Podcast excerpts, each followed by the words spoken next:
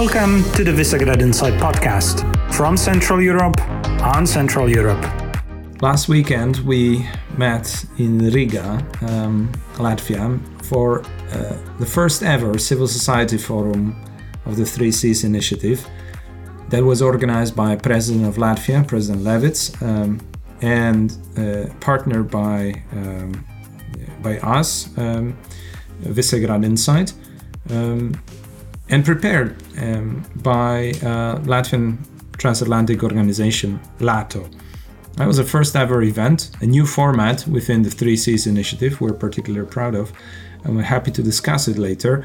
Uh, but uh, let's start, let's begin with an overview of the of the events of the, of the last week and, and this week. What's important, what's uh, what makes Central Europe tick. Uh, so, Kamil Miles, um, are sitting here. My name is Wojciech, uh, Wojciech Przybylski, Miles Mafty, and Kamil Jarończyk.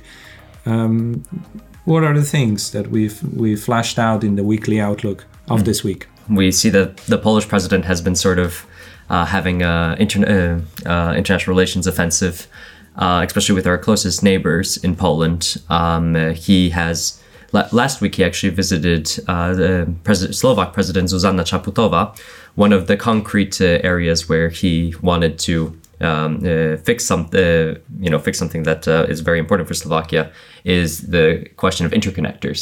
Uh, Slovakia is um, even when the, the, negotiations for the sixth the sixth sanctions package, it was it's well noted that Slovaks needed more time to wean itself off of Russian gas.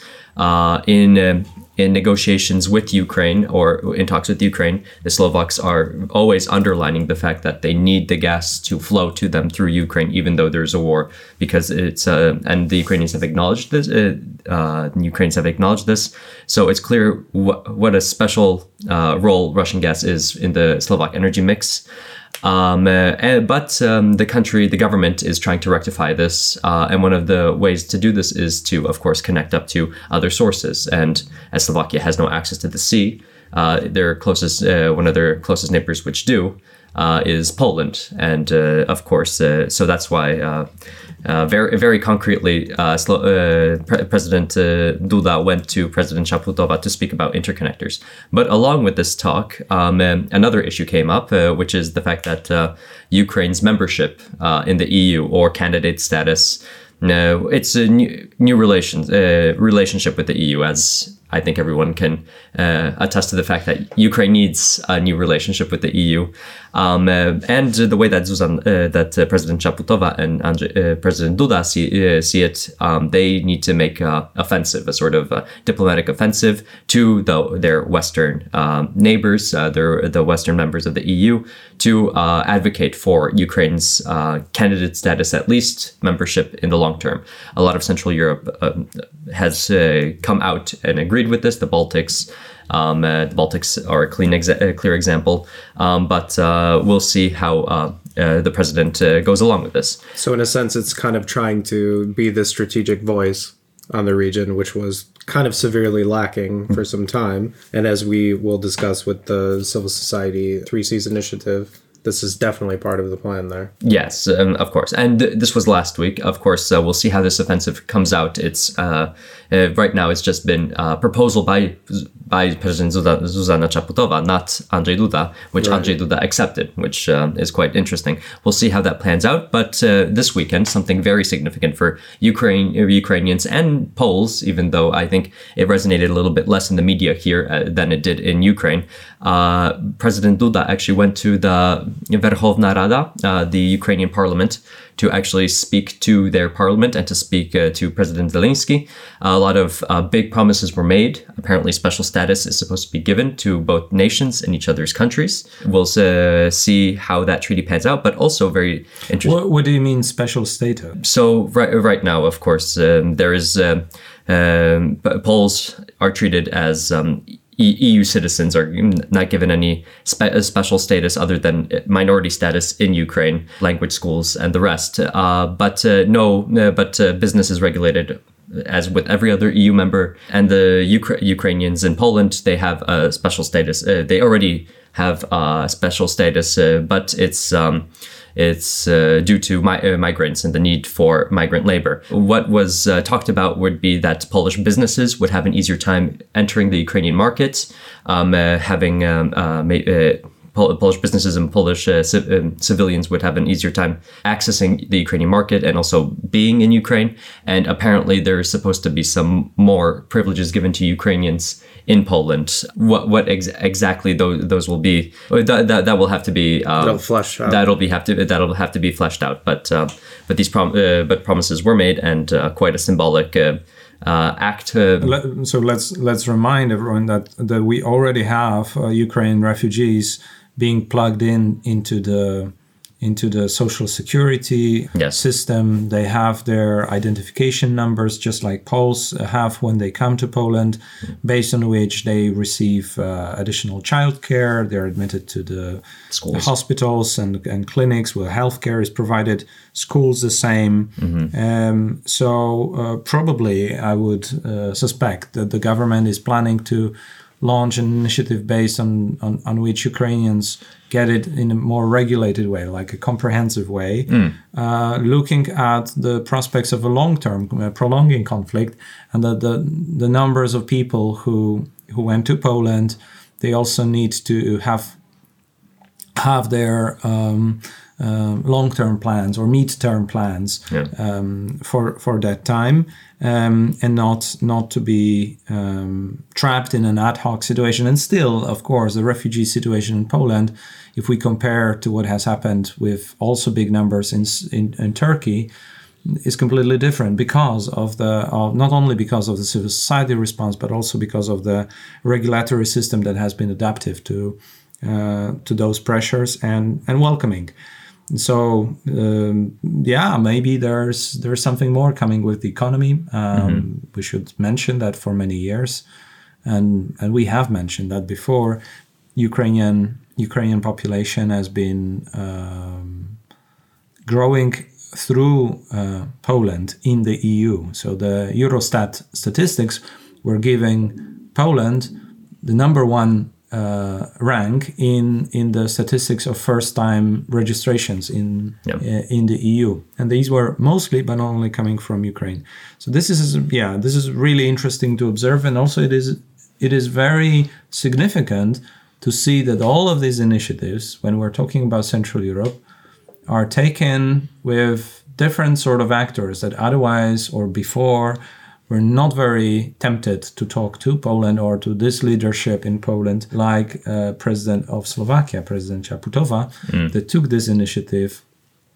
And we have had also a visit of President Novak uh, of Hungary, who was on the on the other hand nicely welcome, but the status of the visit was somehow lower.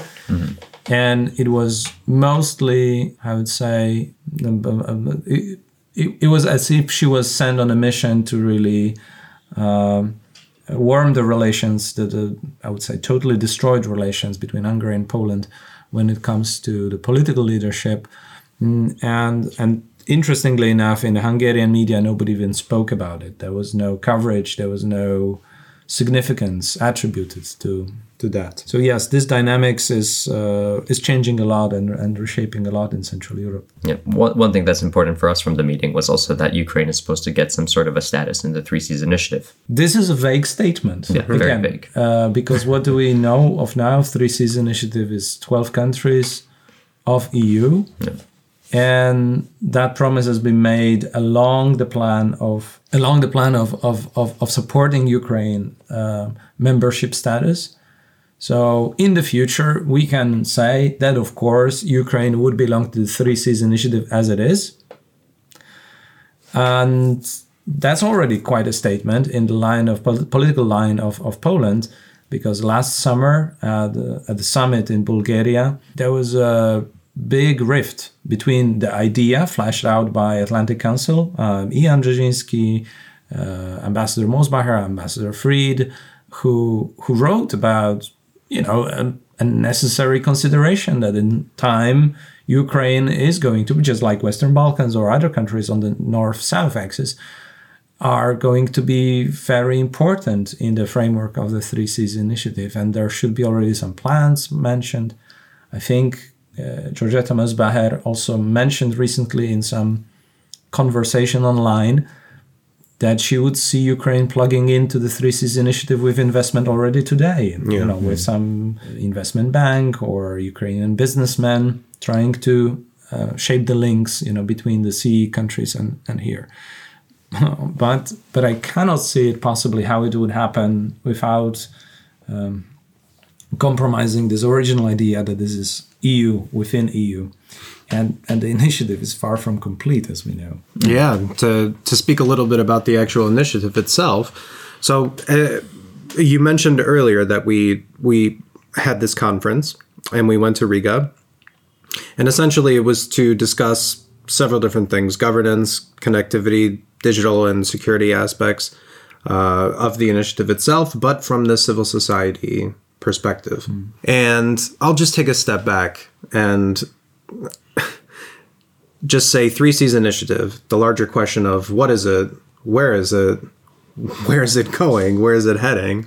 Because the idea here is is that you look around and you see that we have you have G20, you have is it N5, you have V4, uh, you have all these acronyms mixed with mixed with numbers that are regional cooperations. Some um, some do have uh, sort of a governance structure behind it. And the question that we were asking ourselves wasn't just how do we actually make a structure for this Three Seas initiative, but it was just this question of, okay, what precisely is this? What are we doing with this? And kind of linking back to, you know, Duda's visits and so forth, the idea is, is that this could actually be an initiative and one that does give credence where CEE is in the center here, right? But this is, of course, only going to happen uh, through the initiative of different presidents uh, of CEE. Um, but it's very interesting of the actual representatives that we saw. And let's even just say regionally. Let's not go specifically into what their functions were or things like this. We had Georgians, we had a Ukrainian, um, we had, of course, Estonians, we had Poles uh, and Czechs and and the last, the Czechs being, let's say, the most um, hesitant at the Three Seas initiative in the sense, but it, it it can be this moment. It can be something to build upon where we do have a sort of region, more regional cooperation that does kind of go eastward in the sense. Um, so I think that this is kind of the more critical thing here because you know it's an initiative that hasn't been formed or necessarily shaped so specifically yet, but it also gives a lot of space and and sort of power to the region to actually shape it in some way. What do you think? There is a lot about the Three Seas initiative um, to, to tell, and, and indeed from many angles. But let me once again come back to the meeting we just had in, in Riga. In that meeting, Civil Society Forum is an attempt to utilize some of the potential of think tankers, civil society, also business people from the region in, in a more loose format, not, not so rigid as a business summit and political summit that is, is very limited in terms of participation. Mm. To think clearly about Three Seas, exactly asking those questions that you just flashed out.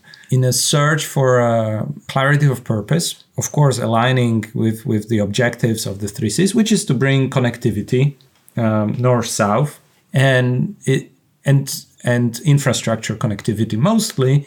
But uh, our report from last year that that materialized in this in this format now in Riga, and hopefully it's the first civil society forum of that kind for the future, also emphasized the elements of one may call it. I mean, we call it democratic security, but it's more it's some some call it governance, some call it yeah the, the questions of environment.